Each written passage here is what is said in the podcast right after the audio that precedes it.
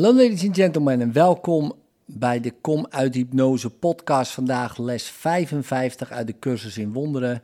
En dat zijn de herhalingslessen van les 21 tot 25.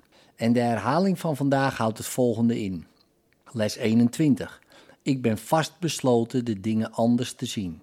Wat ik nu zie zijn slechts de tekenen van ziekte, rampspoed en dood. Dit kan niet zijn wat God voor zijn geliefde zoon geschapen heeft. Alleen al het feit dat ik zulke dingen zie, is het bewijs dat ik God niet begrijp. Daarom begrijp ik ook zijn zoon niet. Wat ik zie, zegt mij dat ik niet weet wie ik ben. Ik ben vastbesloten de getuige te zien van de waarheid in mij, in plaats van degene die mij een illusie van mezelf tonen. Les 22. Wat ik zie is een vorm van wraak. De wereld die ik zie is beslist niet de weergave van liefdevolle gedachten. Ze is er een beeld van hoe alles alles aanvalt. Ze is alles behalve een weerspiegeling van de liefde van God en de liefde van zijn zoon. Het zijn mijn eigen aanvalgedachten die dit beeld doen ontstaan.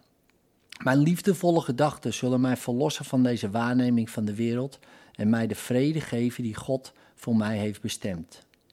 Les 23. Ik kan aan deze wereld ontsnappen door aanvalgedachten op te geven. Hierin en in niets anders ligt verlossing. Zonder aanvalgedachten zou ik geen wereld vol aanval kunnen zien. Wanneer vergeving mij weer bewust laat worden van liefde, zal ik een wereld van vrede, vreugde en veiligheid zien.